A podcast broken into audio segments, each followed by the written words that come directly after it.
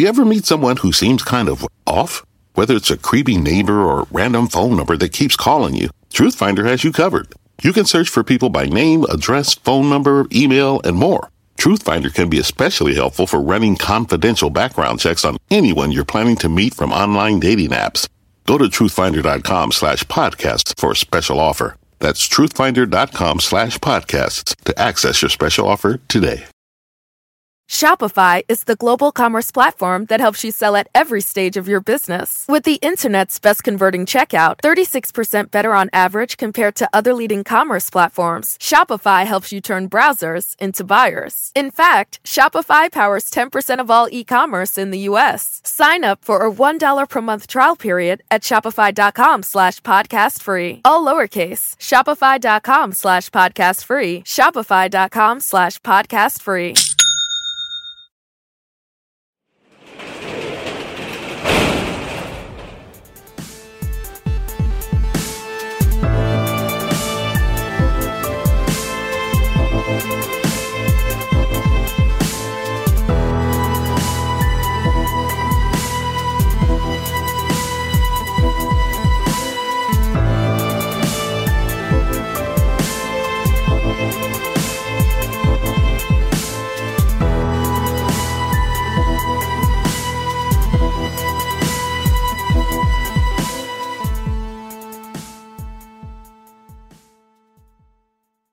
Welcome to True Crime Garage. Wherever you are, whatever you are doing, thanks for listening. I'm your host, Nick, and with me, as always, is a man that knows that it takes a little more than a week to prepare a good impromptu speech. He is the captain. I will speak at weddings and I'll speak at funerals. Just call my agent. It's good to be seen and it's good to see you. Thanks for listening. Thanks for telling a friend.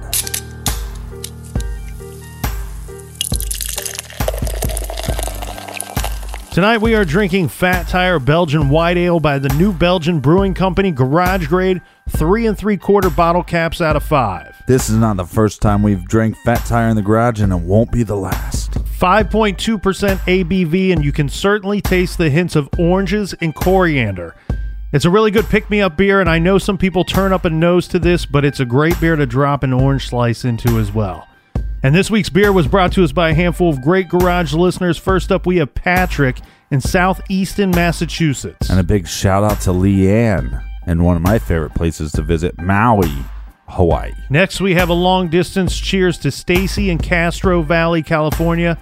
And also in California, we have Kim in Salinas, California. And from Tecumseh, Kansas, we have a big shout out to Nicole. We like your gym. And I want to give a thank you to Isabella in Chelmer, Australia. And last but not least, a big shout out to Danielle in Dayton and her mother, Patty, in Canton, Ohio. So thanks to everybody for filling up the fridge for this week's show. If you want to help us out with next week's beer run, go to true crime garage dot com and click on the donate button. And check out our t-shirts on the store page at true crime garage dot com. We're going to be working on new merchandise with, you know, some beer mugs, some coffee mugs, some stickers, a bunch of stuff coming in two thousand eighteen. And something very exciting, Captain. Most of you out there will know this already, but we have some special information. Mm. We have CrimeCon that is coming up the first weekend of May. Yes. And you can check out details at crime con dot com. And guess what? If you use our little code here, T C Garage, mm-hmm. you can save yourself ten percent on your tickets for this year's CrimeCon. Yeah, so sign up. Come hang out with us. We'll be drinking at the hotel bar.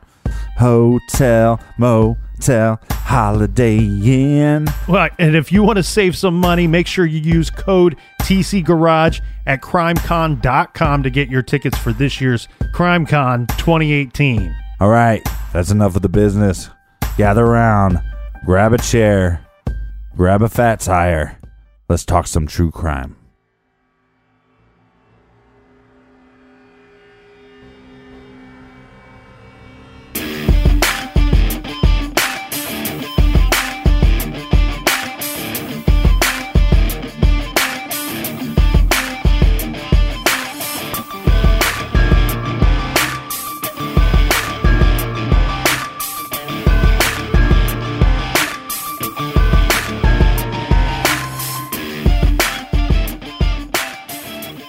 In January of nineteen eighty-four, someone or someone's They were going around to different homes and attacking people in their homes in the Aurora and Lakewood, Colorado areas. Now, one thing we have tasked ourselves with for today, Captain, is there are several common questions regarding these attacks. Mm-hmm. Now, we should lay it out here quickly before we get to the questions, but in the first attack, we have a husband and wife that are attacked in the middle of their night, in, in the middle of the night in their bedroom. Right. They both survive the attack. The second attack happens just days later, where we have a fifty-year-old woman who's attacked inside of her townhome. She's raped and killed.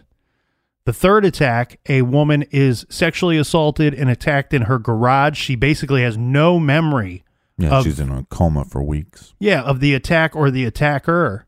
And then the final attack that we can see, the fourth attack, is the Bennett family. In the middle of the night, somebody snuck into the Be- Bennett family home. They a fight ensued between the attacker and Bruce Bennett, the father. And the attack left the father dead, the mother dead, the oldest child dead, and the youngest child was sent to the hospital who suffered horrible injuries. Mm-hmm. And through many, it took many surgeries to try to um, try to put it so that she could try to have a, a normal life after this attack and having lost her family. She would eventually go to, on to live with her grandmother, Constance Bennett. Now, the questions that we've seen that are common to these attacks in this cold case from nineteen eighty-four Colorado is, were the four attacks connected? And if there were no signs of forced entry, how did the intruder get into the homes of these people? How did the did the killer know the victims? Or if not, how did he choose these particular people or houses? What was the motive for these attacks? And the killings, the attacks and the killings ended with the Bennett family. Why? Why did the, the killer stop? Did the killer himself die?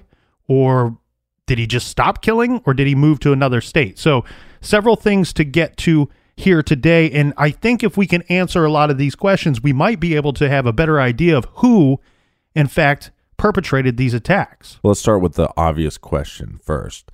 Were these attacks connected? Well, that was a question that many people had speculated on for nearly twenty years. Uh, it was the thought of locals and the thought of a lot of armchair detectives that it's likely that all four of these attacks were connected. Mm. I mean, we have the simple fact of we can't find any sign of forced entry in any of these four attacks. Mm-hmm. It appears that the same weapon was used, or the same type of weapon, a hammer or something similar, was used in all four attacks. Correct. Uh, There, it, where we have either a single female or a family being attacked. So the victimology is similar. The, the the gaining entry to the home might be similar, and we also have the same weapon. So it would look it would look that these attacks that all occurred, mind you, within the span of thirteen days, in roughly the same area, and that they must be connected. Yeah, and I think because the timeline is so short, you'd mm-hmm. have you one would assume. The problem that armchair detectives have had for those for those twenty years, or nearly twenty years, I should say, is that the details of the cases. We don't have hardly any information regarding the Hobbins child case, mm-hmm. and that could be the first attack. We do get some more information regarding the second attack, the attack that's the, the death and murder of Patricia Smith, and then there's a ton of evidence or a ton of information out there on the Bennett family murders. And that's the one that that's the cold case that kind of resonated with the community and with the people of Colorado. That's the one that they would remind you of the anniversary of it. And if there had been any movement in that case since since it had occurred in nineteen eighty-four. Well, one out of the four attacks, two of the attacks, people survived. Mm-hmm. Uh, well, actually, in three of the attacks, somebody survived, but the, the Bennett family cases, you know, it's it's pretty much the whole family. Yeah, and in all of those attacks, we don't really have anybody that's able to describe the attacker. You know, so if if we would have had a surviving member of the family in each case go describe the attacker to us, we could determine just based off of that if they were in fact connected or potentially connected. Yes, and I think I'm going to assume, and we'll probably get into this a little bit later, but I'm going to assume that they had some um, details about the attacker. but not enough where that they could, you know, make a sketch or anything. The only details that I could find, and I do, I'll give them to you now, but we'll circle back to it later, um, was from the first attack, from that Hobbins child attack. There, there is a rumor floating around, and I want to be clear that I feel that it could be a rumor. There's information out there to suggest that Kimberly may have seen the attacker inside their home before she was hit, before mm-hmm. she was struck over the head. And in this situation, she describes an African-American male who was, in her words, well, I, I can't say for certain that these are her words. That's why I want to be clear that this might be a rumor, was that she had stated that the man was well over six foot. And, and, and in these same reports, I've also seen the word enormous used to describe yeah. this uh, potential attacker. But what yeah, we, so, yeah, I heard he was a tall piece of shit or enormous piece of shit. What we would later learn, like I said, nearly twenty years later, this was in two thousand two, that they announced, remember there was D N A collected at several of the crime scenes. Mm-hmm. The D N A of the person who murdered the Bennetts was found at the Bennett family home, as well as the person that murdered Patricia Smith in her home. Yeah. They announced in two thousand two that the D N A um, from both of these crime scenes matched the D N A collected at the other crime scene. Right. So those... Those two are at least connected. Correct. Um, we can say science with scientific proof that those two cases are connected. And those, in fact, involve all of the actual murders. That only leaves the other two cases where people were attacked, left for dead, but, in fact, recovered later at the hospital. Now, in those situations, we have... There was a bloody boot print that was found in the Bennett's garage. Okay? So it was... O J? Yeah, it was O J Simpson. um, they what they did was they actually cut this this boot print out and saved it and preserved it for many, many years, probably to still to this day. Like Bigfoot.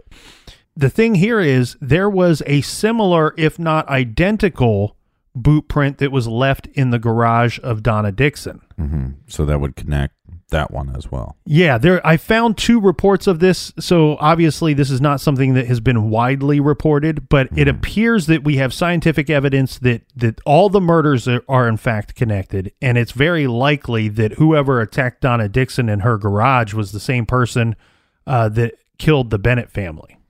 Is there any information about the first attack as far as missing items? No. There's a, there's like, because some of the other cases it will say, you know, she had diamond rings or diamond earrings or something, and those were taken. But it seems like with the first one, there is no report of items missing. Okay, so yeah, not only is there no report of items missing, but we also have some other lack of evidence or lack of information regarding the Hobbins child attack. We don't. Other than it being stated that no forced entry was used to get into the home, we don't know how, you know, we don't know how they either determined that or B, the way that this person gained entry. Mm-hmm. What we do know is that the two victims were sleeping in their bedrooms. Mm-hmm. So they didn't answer the door. We can gather that much. As you stated, we don't know if there was anything taken from the home. We don't know if Kimberly was sexually assaulted like some of the other females were in other attacks. Right. Doesn't mean she wasn't. It just wasn't reported. Correct. Um, and we don't know how much of a, if there was any struggle at all before the actual attacks occurred. So what we heard in the first trailer there where I'm describing the actual attack, it, a bit of that is dramatized. Mm-hmm. Okay. Because there is no information. The information that's received that, that I have found would suggest that they were in their bedroom sleeping when the attack occurred. This makes me question if Kimberly, in fact, even would have seen the attacker at all. Right. It makes me question that was she struck before she could have had the opportunity to see him, or was the room dark enough that she couldn't make anything out regarding this person mm-hmm. before she was struck over the head? You're talking about she was either struck over the head before she had the opportunity to open her eyes or immediately after doing so. And suffering such a terrible head injury also would make you question, or me anyway, question the validity of what she thinks she may have saw. Yeah, you're not calling her a liar. You're just saying, you again, who knows? I mean, the, the attacker could be wearing a mask. The ta- the attacker could be wearing face paint. Mm-hmm. You know, if you're breaking into a house at night, is it really that absurd to think that maybe the person would be wearing face paint? You wake up. Or right, a ski mask. Ski, right, ski mask. You're, you wake up, you're in the dark, your eyes are adjusting. Maybe she believes she saw African-American male. But like you said, I'm with you. How much can you trust what she, what information she's putting out there? I'd say probably none of it. We know that this was the the middle of the night. We know that this attack occurred in January of Colorado. I can't state what the exact temperature was that night, but I can tell you that I wouldn't put it out of question that the person was wearing something to cover their face, not only for as a disguise, mm-hmm. but two, to protect themselves from the elements. Um, you know, it being January in Colorado. Mm-hmm. Anyway, so the other thing, though, here, Captain, is I came across two detective interviews uh, that occurred over the years. Both of them have stated several times during these interviews that they believe that the Bennett family murders were connected to two other cases.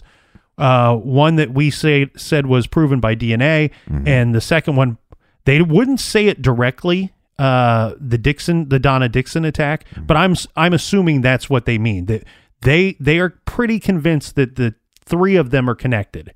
The Be- problem, as right, we're pointing out, the- is the Hobbins child attack has so little information. Right, but their evidence is the D N A connection and the boot print. Yes. Mm-hmm. Okay, so this is this is pretty interesting here, Captain. Armed with the D N A evidence that they announced in two thousand two, mm-hmm. now let's go to June of two thousand two. The then District Attorney Jim Peters, he obtained a John Doe arrest warrant, charging John Doe, this would be the person uh, whose D N A was left at those two crime scenes, with eighteen counts, including four first-degree murder charges and a bunch of sexual assault charges. Why is this important? Um, because it, this is interesting because they have this person's D N A.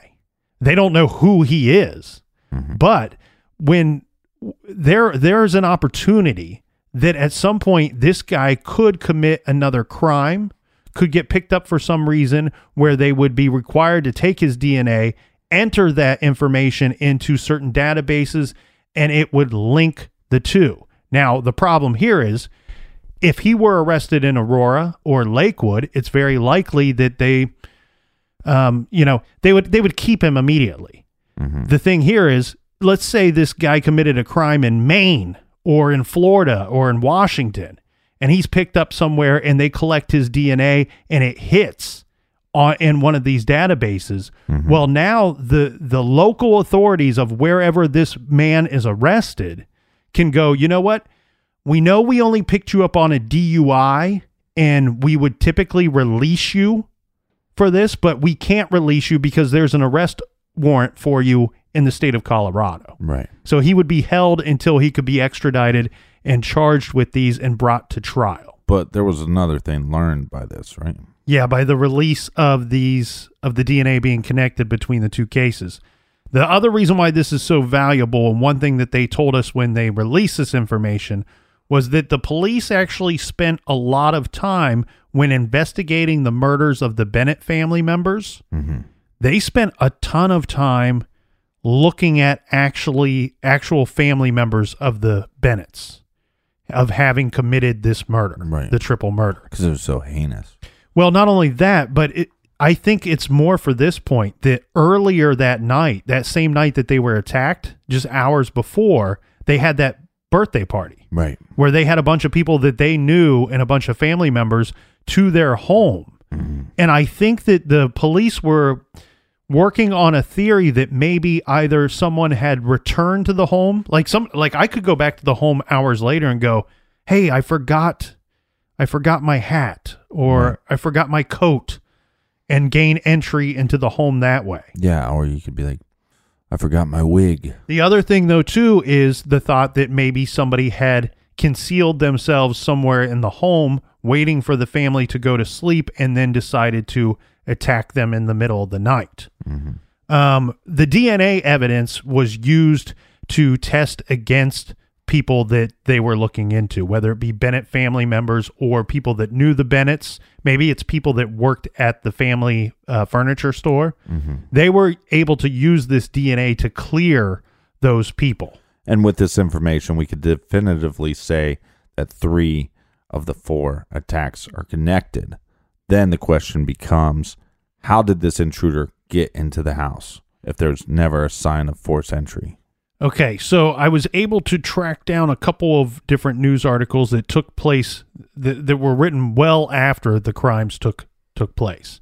This is from nineteen ninety-four from the Rocky Mountain News, and I'm not going to read the entire article, but there are some uh, things that I think w- that we should highlight here. Mm-hmm. And in this article, the person that is being interviewed is Constance Bennett. Now, in this article, she's going by Connie. I'm assuming that that's what her friends and family actually called her. But she's re- she's recounting what took place ten years ago mm-hmm. from this interview. And she's stating that the next morning, when the couple had failed to show up at work, she remembers thinking that she better go check on them because of something like carbon monoxide poisoning or a carbon monoxide leak in the house. Yeah. She stated that when she arrived at the home, she walked up the sidewalk. She saw Deborah's purse lying on the front lawn with its contents spilled out. Once inside the home, she found Bruce inside the bloody, spattered house on a stairway leading from the main floor to a lower level. He was bludgeoned and his throat was cut. This is a direct quote from Constance or Connie, stating, "I called nine one one. I couldn't remember the address," she said. "I had to run outside to get it. I was hysterical, I guess." And we'll get back into a bit of that in a little bit. But the other thing that she states here is she says after she called nine one one, the important information here is that she says ten years after the attack, "I believe whoever committed this crime crept through the unlocked garage door in the quiet darkness, maybe on a mission to kill, could have been looking for money, maybe high on drugs." Mm. And she states that she doesn't think that it was anyone who knew the Bennetts. Now, I took this information, then I, I, I looked at this other article that was found from the Denver Post in September of two thousand three. And this article is different. This one is written by a neighbor who is kind of, he he doesn't talk so much about the crime itself, yeah. Uh, but he's kind of talking about the neighborhood and about his family and what what having lived next door or lived across the street from this triple homicide and how it has affected them and their neighborhood. And he's stating, you know, that ever since that day, this, this guy and his family are dog people. They always own dogs. Uh, before the good attacks. People. Good people. Dog he said people that they people. they own Irish setters. Mm-hmm. They had always had Irish setters before, but now after the Bennett family was killed, that they own Dobermans, that they got a more aggressive uh, dog because of this attack. Now, the thing here is, though, that he states he had been watching A and E's Cold Crime Files one night before writing this article, and he stated that he... He thought that the almost forgotten Bennett case was a perfect, uh, would be perfect for this T V show, A and E's Cold Crime Files. So he was kind of thinking back and reflecting on what he remembers of the crime mm-hmm. in that night. And he says, "The memory of that night was burnt in my mind. The garage door was open all night. He died of a slit throat. His wife and daughter were bludgeoned to death. Little Vanessa survived." So in the case of the Bennett family, we have the mother speculating that the killer entered through the unlocked door from the garage. Mm-hmm. Nowhere in that article does she state that the garage door was open when she arrived at the scene. However, we have a neighbor saying, stating that that memory's burnt in my mind. The garage door was open all night. So what I think we can gather from that is that it's very likely that the Bennetts accidentally left their garage door open. Most people don't lock the man door that goes from your whatever room into your garage. That's sexist.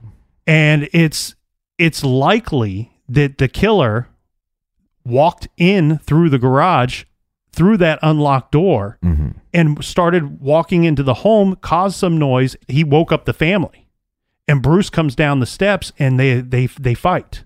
Now, the reason why I read that other thing about Constance saying that she called nine one one but couldn't remember the the address, remember, they had only moved into that home about three months before they were attacked and killed. So it's, you know, not unheard of that the mother wouldn't remember the address. They had only lived there a short time. But the reason why I read that bit was one thing that I had always wondered about this case, Captain, was if this fight would have taken some time between Bruce and the attacker and yeah. the intruder. I had always wondered why Deborah, his wife, hadn't called nine one one. And, and I had always speculated that possibly the killer, before entering the home, had cut the phone line outside. We now know that that wasn't the case. He never cut the phone line because that's the same phone line that Constance later used to call nine one one to report her son and his family having been attacked. Right. Okay, so how did the ki- killer gain entry into these different homes? I think here, we can't say with definitive proof that he entered through the garage door, but then I started looking at the Patricia Smith case. Mm-hmm. Remember, she lived in a townhome. And I guess when I pictured this in my mind, I was pic- picturing, you know, like a condo. But what I started doing was I got on Google and I Googled her address. And I couldn't find that. I, Creepy. It would only show me like the bank of townhomes, let's mm-hmm. say. Um, you, you have the main street there, and then you would turn in and you have multiple townhomes. Mm-hmm. They all share the same numbered address, but they are distinct by a letter. So I couldn't confirm which one was actually hers, the home that she was killed in. What I could confirm was looking at that bank of townhomes, they all had garages. I just assumed her home never had a garage because her daughter describes pulling up and seeing her mother's car outside, parked outside. Right. That doesn't mean that she didn't park her car outside, open the garage door, and then go in through the door, leaving that, that door unlocked. Right. And again, she could have heard her attacker come into the home. She goes downstairs to investigate, or she's still upstairs by the time he gets upstairs to attack her.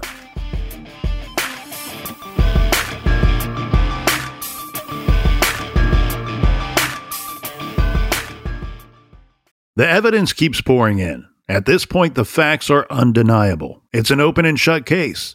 Monopoly Go is the most fun you can have in a mobile game. Everyone is still talking about Monopoly Go, for a good reason. It is an absolute hit. Millions of people pass Go every day because this game is always bringing something new to the table. Like countless crazy tournaments you can join with your friends as partners or teams. Or timed events, offering bonuses like massive multipliers or rent frenzies to help you get huge rewards. And there's so many rewards to discover. Rare stickers you can trade with friends to complete albums. Delightful emojis to taunt people with when you raid their riches. Unique playing pieces and so much more. The verdict is in. With Monopoly Go, there's something new to discover every time you play. So don't miss out.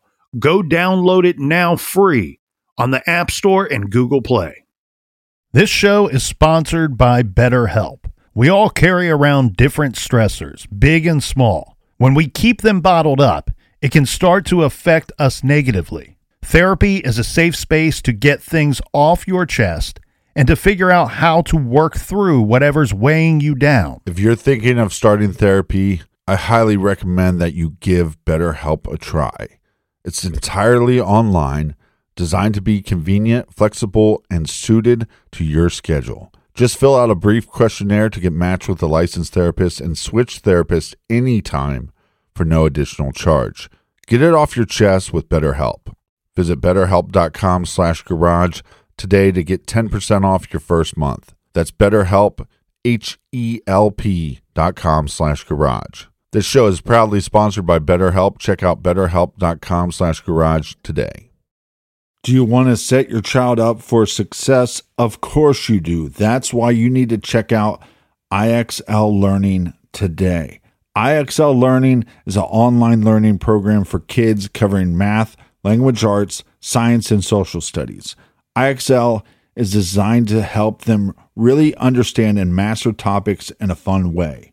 It's powered by advanced algorithms. I X L gives the right help to each kid, no matter the age or personality. There's one site for all kids in your home, pre-K to twelfth grade. Kids could use it at home on their computer or on an app on your phone or a tablet. No more grading those worksheets. I X L grades everything for you. One in four students in the U S are learning with I X L. I X L is used in ninety-five of the top one hundred school districts in the U S. I love recommending I X L Learning. Kids can learn at home or on the go. And all my friends and family that are using it absolutely love it because it's so easy to set up and so easy to use. And even the kids that I've recommended it to, their parents have told me, hey, Captain, thank you. I was having problems in math and my parents couldn't help me, but I X L could. Do you want to get your kids back on track, or do you just want to get your kids ahead? Do so with I X L Learning. Make an impact on your child's learning. Get I X L now. And True Crime Garage listeners get an exclusive twenty percent off I X L membership when you sign up today at IXL.com slash garage.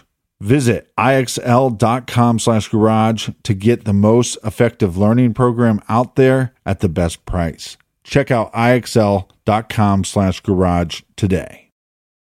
Warmer, sunnier days are calling.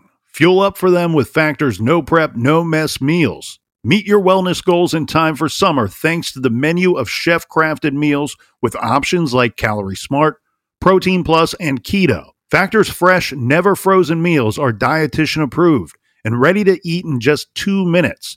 So no matter how busy you are, you'll always have time to enjoy nutritious, great-tasting meals. With thirty-five different meals and more than sixty add-ons to choose from every week, you'll always have new flavors to explore.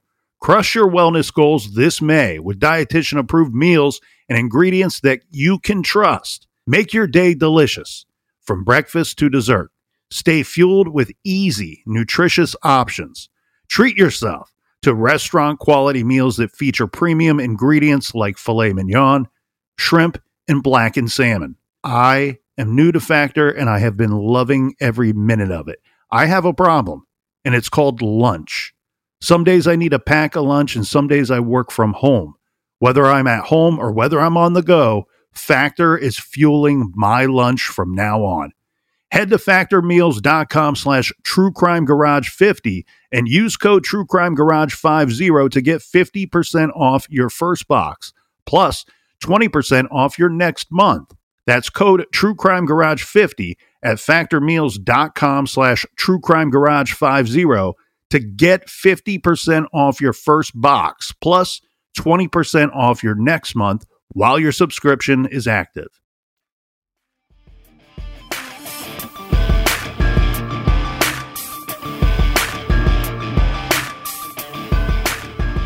All right. Cheers, mates. Cheers. A little more information here, Captain, before we get back to our questions that we want to answer for this. The Aurora Cold Case Squad, there is a detective there, Steve Connor. Uh, he asked the Parabon Nano Labs company, this is a company based in Virginia, to use its newly developed technology to create an image of the perpetrator based on D N A predictions to determine the suspect's ancestry, eye color, hair color, freckling, and face shape. Now, remember, some of you will remember we've discussed this on cases before. This is newer technology, and they had D N A from two of the crime scenes.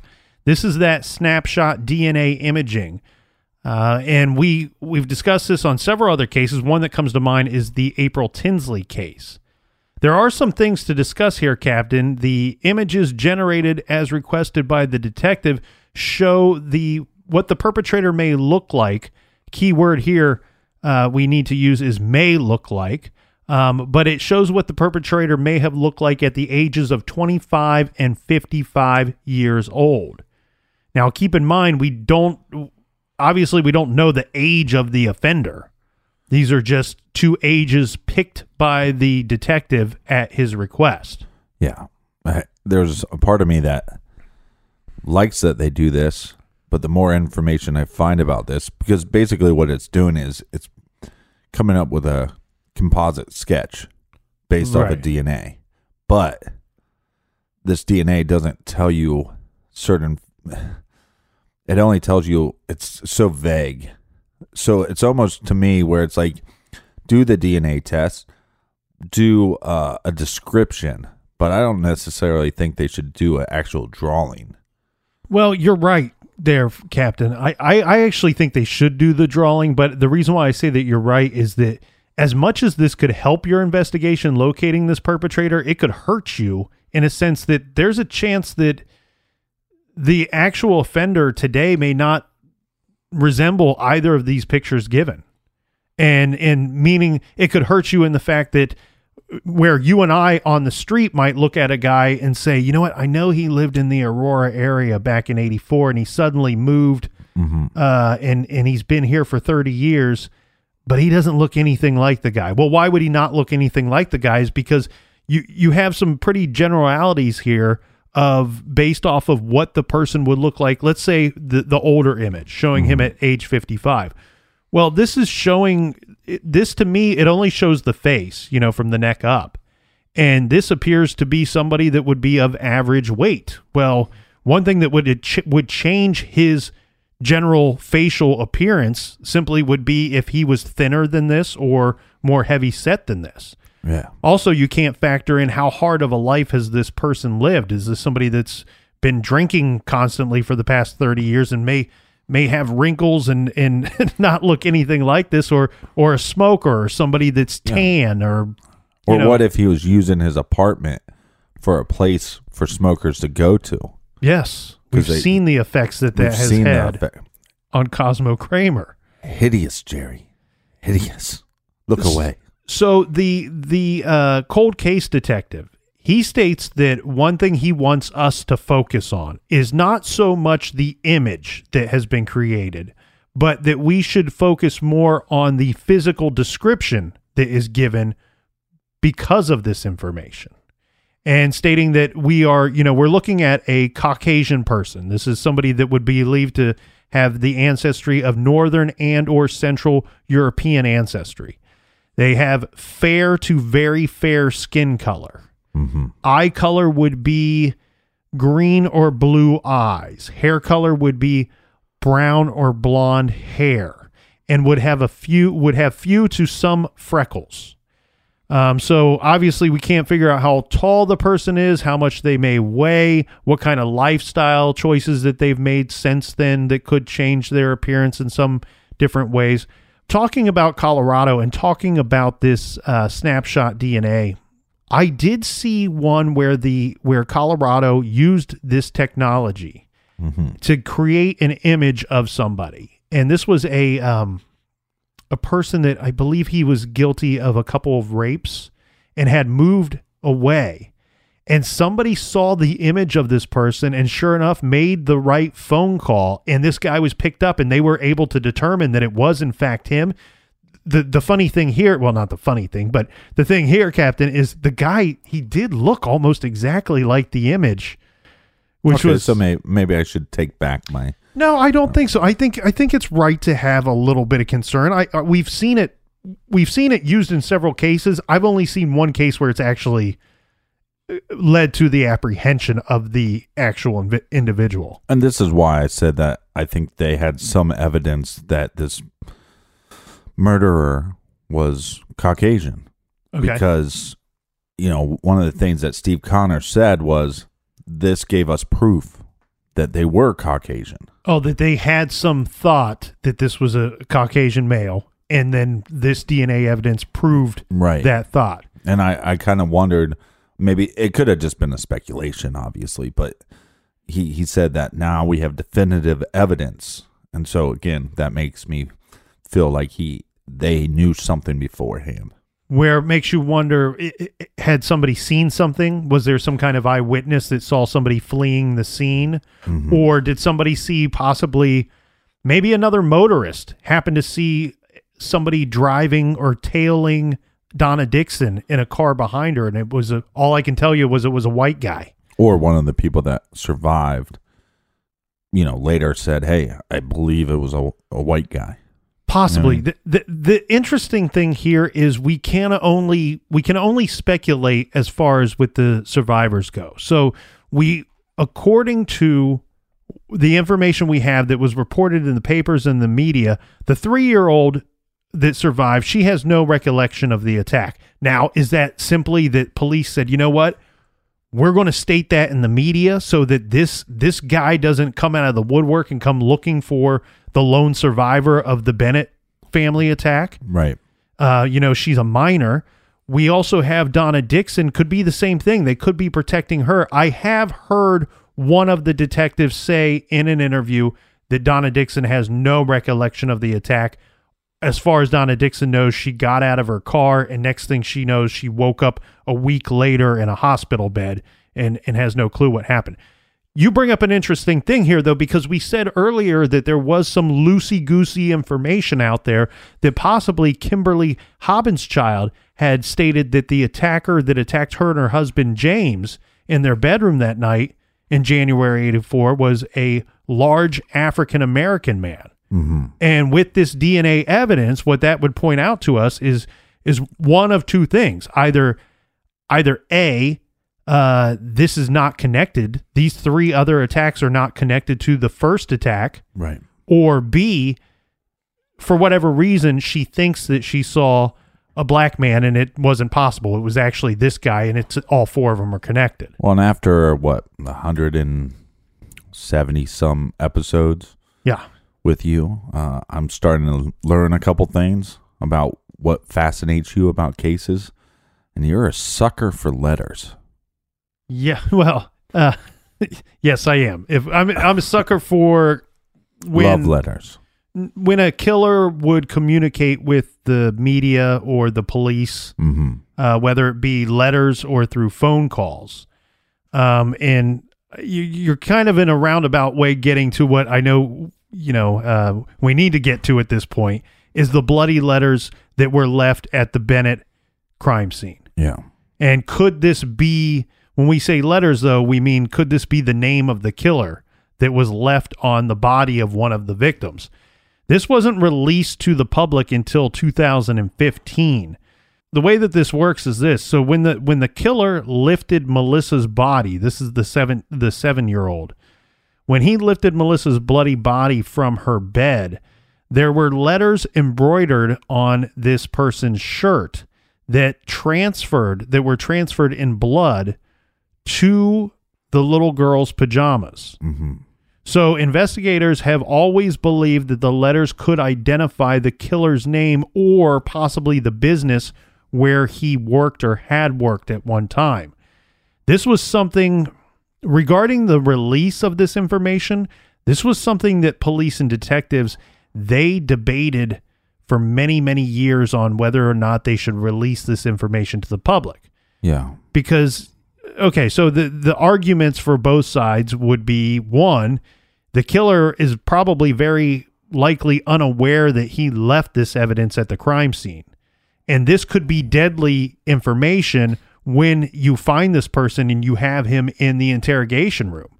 Is he, once you finally present this information to him, how's he going to be able to explain it away? Right. Um, so that could help to make an arrest. Then on the other, you have where if he knows about this information going into the questioning, he may come up with a plausible excuse or just be set off ready to deny it emphatically from the get-go. Right, because he knows the information's out there. So regarding this, this was something that the police actually worked on. Right, but the other side of the coin was that if you don't release it, that you have such such a time gap that, you know, if he worked for a business that is now closed mm-hmm. or closed way back in, let's say, eighty-five, then like if you would have released this information in eighty-five or eighty-four, that more people would be aware of this business. Right, and you have thirty years that have gone by by the time they finally do release the information. This information may be no good to, to maybe it was only good to somebody that's not around anymore. Right. Uh, that, that could have provided you the proper tip. The police, they did work this information for quite some time before releasing it to the public. They actually sent it to two different labs to try to decipher what the letters were, mm-hmm. or what they actually said. Uh, they sent it to a Canadian lab who came up with the letters P E T A W C, as in cat. So P E T A W C. Now, the strange thing here, though, Captain, is they sent it to, like we said, two labs. The other was an Arizona lab, which came up with something completely different. They came up with R I C H A R. So the second, A I C H A R, could be like the name Richard or Richards or Richardson. So why why would they come up with two completely different things? Well, okay, you gotta you gotta keep in mind a, a couple of factors here. First of all, the obvious that would be something you and I and other garage listeners could probably figure out is, depending on how the killer picked up this girl, how he was holding her when the when they transferred the letters transferred in blood, mm-hmm. could mean several things. Either the letters would be upside down, they would be backwards, simple things like that that you and I and others could fairly, you know, easily figure out. Right. The other issue, though, too, is think about how this is not like you're taking a, like you're taking a stamp, you know, a, a, something you dip in ink and then and then stamping it onto a piece of paper and it dries immediately and it stays there. No, this is something that blood-soaked clothing the victim is wearing, potentially blood-soaked clothing that the killer is wearing as well. There could have been, and there's hours before the bodies are discovered. So you're talking about swelling of these letters. Uh, you're also talking about distortion of these letters. And from the reports that I have been able to find that talk about the details of this actual um, layout of these letters, would describe that the way that her pajamas were at the time that they believed that those letters transferred to her clothing, mm-hmm. was that there would have been folds on those pajamas. Or, right, not and not only just folds, but you're going to have also a situation where he might have picked up the victim, pressed his body against her, released her a little bit, pressed his body against her again. See what I'm saying? Mm-hmm. Or moved, so, or moved her, you know, friction. Right, so the so the first time you if you press your body against, and then when you release, if then her pajamas fold in a different manner, this is why there could be such confusion. Right, right. So again, those the two that the labs came up with, one is P E T A W C and the other is R I C H A R.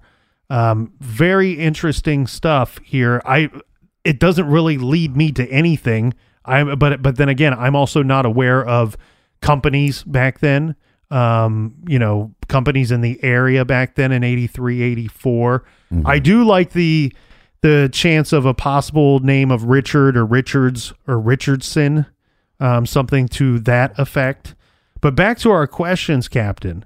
You know, we talked about the D N A, we connecting some of these cases. We've talked about the how would the killer gain entry to the homes with no signs of forced entry. Personal belief of mine is that the killer came in through the garage door. Mm-hmm. I know that when you and I, you know, you and I are roughly the same age. And I know in my neighborhood growing up when I was a kid, oftentimes you could tell if your friend and his family were home during the daytime by simply looking out your door or going down the street on your bike and seeing if their garage door was open. Yeah. And, you know, when I was growing up, that, and I grew up in the late eighties, early nineties, mo- you know. Uh, I mean, late sixties. And... So I, I wouldn't be surprised if it was a similar situation in this neighborhood in Colorado, in these neighborhoods in Colorado. Um, and you could simply have a situation where the Bennetts, having a busy house full of people for the birthday party, forgot or failed to close the garage door for whatever reason before going to bed. Right. Well, and you, you, it's a good possibility that, oh, we're having this little birthday party for our daughter and we're having some friends and family over and we're drinking a little bit, mm-hmm. you know, and then it, you get your kids to bed and, and maybe the, the husband, uh, you know, passed out on the couch or whatever, you know. Personally, I believe, and it's just my speculation, but I believe that would be the case with the Hobbins child case as well. where the killer slipped in through the garage into the locked door and then crept up into their bedroom in the middle of the night. Yeah. Now, the next question we have to address, Captain, would be, did the killer know his victims? And if not, why did he choose these particular people or houses? And I guess you can throw in with that question, what is his motive? Yeah, I think you could. Um, for me, anyway, I mean, my answer is is pretty much this. I don't think that this guy knew his victims at all. I think that these were probably crimes of opportunity. Mm-hmm. I think this guy was hell-bent on rape and murder. So when we talk about mur- motive, let's first jump to motive. I think this guy was was hell-bent on rape and murder. I, truly, I think that's what I see here. Right. I don't think he snuck into the Bennett home for any other reason. He wasn't there to steal anything. He was there to attack whoever was in that home. I don't think he knew who was there. Right, and you're saying it's a crime of opportunity because if their garage door was open, then yeah. it, it could be as simple as this guy's trolling neighborhoods. Oh, that garage door's open. Yeah. Let, let go, me go in there. He goes out at two, three in the morning under the cover of, of darkness, finds a, a home that happened to leave their garage door open. Mm-hmm. And here's the thing. I would, you know, maybe, you know, that theory could be proved wrong, whether these garage doors were left open or not. I think there's evidence to point that they were, in fact, open. Therefore, to me, for for for a victim that he wanted to target to happen to leave their garage door open, the probability of that is crazy. You can't even start to think about those numbers. So this, to me, is a crime of opportunity. How does this carry over to Patricia Smith and to Donna Dixon? I think he saw those two driving. We know they were both returning to their home shortly before both attacks occurred. Yeah, so he'd be out trolling, you know, for maybe possible situations later in the day, and he just sees these females. Yeah, and I mean, they're they're attractive ladies that are driving. They're returning to their home, both brunettes. I don't know if he had a type or not. It's tough to say that he had a type mm-hmm. when we're when I'm also saying that he, he just picked houses because they happened to leave garage doors open. Mm-hmm. Um, well, but with two of the victims, mm-hmm. he, he saw them driving. Yeah. And I, I think that, that it's just that simple. I think this guy, I mean, you're talking about if it was in fact the same guy, we know three of the attacks were, but let's lump in the fourth one. Well, right. But what I'm arguing is that you could kind of say that maybe he does have a type because he saw these two, you know, these two females driving and he didn't. I mean, he probably saw multiple females driving. Oh, I get what you're saying. He chose these two. He chose to follow those two. Yeah, and they they look similar. I mean, one's a little older, but, you know, they do look similar. And the reason why I pick the motive is, and I know it seems like I'm kind of not giving a great answer here for motive, but I don't think it's crazy to suggest that this guy was just hell-bent on murder and rape. You're talking about four attacks in the course of thirteen days. Uh-huh. That is somebody that is has already spiral, spiraled out of control. This is somebody that is is attacking at a frequency that is unheard of. Well, and this kind of answers the next question, you know, mm-hmm. why were some attacks, you know, during the day and some at night? And really, like you were saying, it could just be opportunity. Yeah, we can't really, whenever the uh, opportunity arises for him, where whenever he doesn't have to be accountable for his time or whereabouts, right. And he sees a potential victim, whether it be women that he's followed in cars or homes that appear easy to get into, uh-huh. he strikes. And that makes him an extremely dangerous and scary individual. individual. Yeah. We're talking about nice communities, too. And whether it be a nice community, poor community, bad community, whatever, these mm. are these are vicious, horrible crimes. Yeah. So then, I guess the final question is, then why did they stop? I mean, obviously this person is a, a monster. A monster like this just doesn't just stop. Because they they seemingly have stopped. And when we say that, you know, the thing here is they they have stopped in that area. And we can say that for certain. The other thing is they have his D N A and they have his D N A on file. If somebody crept into somebody's home in the middle of the night and murdered a family and left his D N A there, whether it be fifteen, twenty years later, right. on the other side of the country, we're going to know that this killer didn't stop. So yeah, you, but they might have escalated. You have a lot of factors to throw in there, I think. Well, I think the first factor you throw in is that the last quote-unquote hammer slayer attack, mm-hmm. the, you know, again, Bruce put up one hell of a fight. Mm-hmm. And maybe he, maybe this murderer said, you know what? That's too risky. I can't take that chance anymore. This this hammer thing doesn't make any sense anymore. Mm-hmm. Because if I if I'm faced with somebody like Bruce again, I might not come out the victor. Right. And so they could change, um, you know, the way in which they, uh, the weapon they use in the in the murders. Mm-hmm. They could change the weapon that they use or stop altogether. Uh, the yeah. the the intruder also may have occurred an injury during that because uh-huh. you're and you're right to point out the Bennett. And I don't think that there. I don't think that that's. Um, I think that, that there's plenty of proof there that there's good reason why that potentially may have been the last attack, or certainly the last known attack, because the major thing that's different between that attack and the previous three attacks is he actually has to fight with somebody. Yeah, we got we got to put in some other factors here. So it's nineteen eighty-four, right? It's mm-hmm. we don't know much about D N A at the time. Yeah, they collected it at two of the crime scenes. He may have left it, most likely left it as a result of the rapes that occurred at those two crime scenes. The thing here is, though, that I keep kind of going back to is this guy, whoever was doing this, these are extremely risky crimes that this guy is committing. These are extremely risky attacks and murders that he's committing. We have two where he enters a home in the middle of the night and presumably doesn't know what's on the other side of that door. Yeah. He doesn't know how many people were in the home, doesn't know if there's dogs in the home, to our knowledge. I would consider that an extremely risky event. The other thing is the other two crimes att- happened during the daytime. One where one where he attacks a woman in her garage.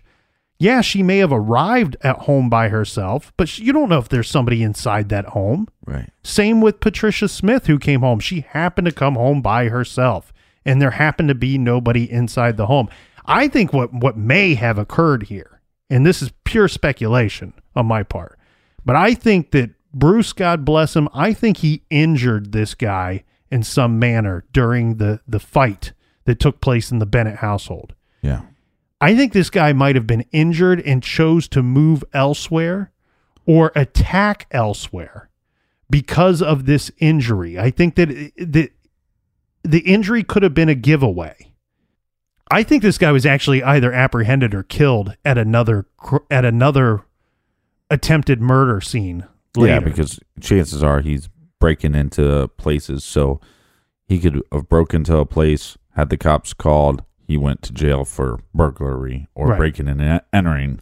They didn't know he was a murderer. But also, during this time period, they didn't collect D N A. So if you're arrested now, they're going to collect D N A, put you on file. Mm-hmm. But this is before this mandate. So he would have to have been arrested before that mandate. Mm-hmm. Now, did he get out and just kind of stop? Who knows? I would say that somebody like this, this kind of monster, is probably not going to stop. The other question here, too, is... You know, it seems like his motivation was, you know, sexual in nature. So was there an opportunity? The garage door's open. He goes in, struggles, has this fight. And then there's kids involved. And is that just enough for this monster to come back after the attack? Know that his time is running out. And maybe with these kids involved, decides to take his own life. That's a possibility yeah. as well. Yeah, I think you're right. I think suicide, maybe, like I said, I believe it's a person that's already spiraled out of control before some of these attacks occurred. Right. Yeah, suicide could be very likely. Um, again, I think that if he didn't kill himself, that you're looking at a situation where... The frequency of these attacks, I wouldn't expect him to stop. I would expect him to continue to attack and probably fairly soon. Maybe probably because escalate more. Well, maybe because of the injury that I believe may have occurred at the Bennett house that he took some time off, let's say, to recover. I think that for somebody, a little psychological thing here, that I would throw in is somebody willing to enter a home and that does not know what's going on in that home or who is in that home or what weapons that the members of that family may have. This might be somebody that's very confident in their physical ability. And when they sustain an injury, they may be limited in the sense where they, for a tempor- temporarily, are not confident in their physical ability.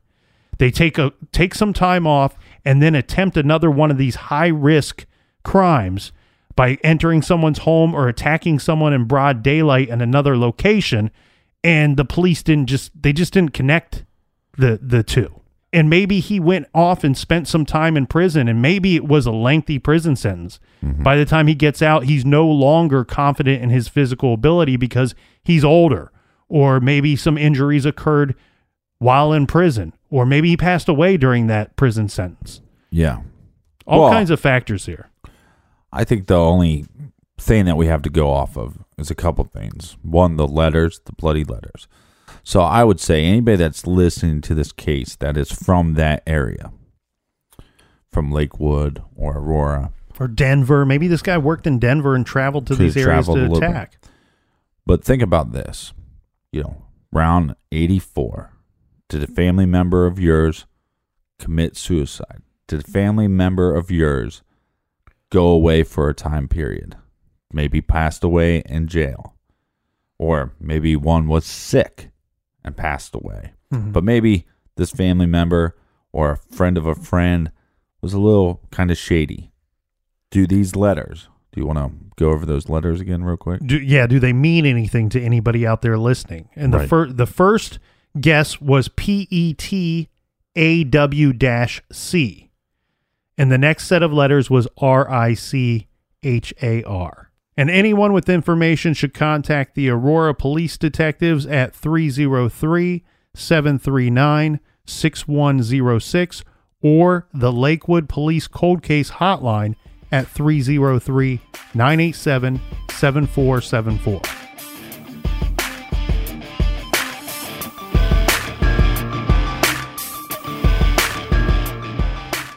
All right, Captain, we want to thank everybody for listening. Thanks for filling up the fridge. Thanks for all those little donations. You know, it helps keep the heat on in the garage, and it's freaking cold, my friends. Mm-hmm. So everybody, you stay warm out there. Until next time, be good, be kind, and don't litter.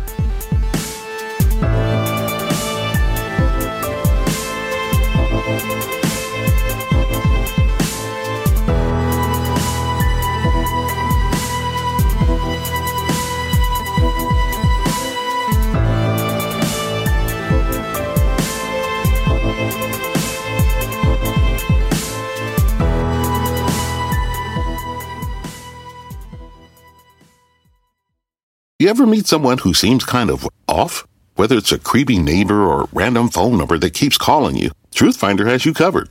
You can search for people by name, address, phone number, email, and more. TruthFinder can be especially helpful for running confidential background checks on anyone you're planning to meet from online dating apps. Go to truthfinder.com slash podcasts for a special offer. That's truthfinder.com slash podcasts to access your special offer today.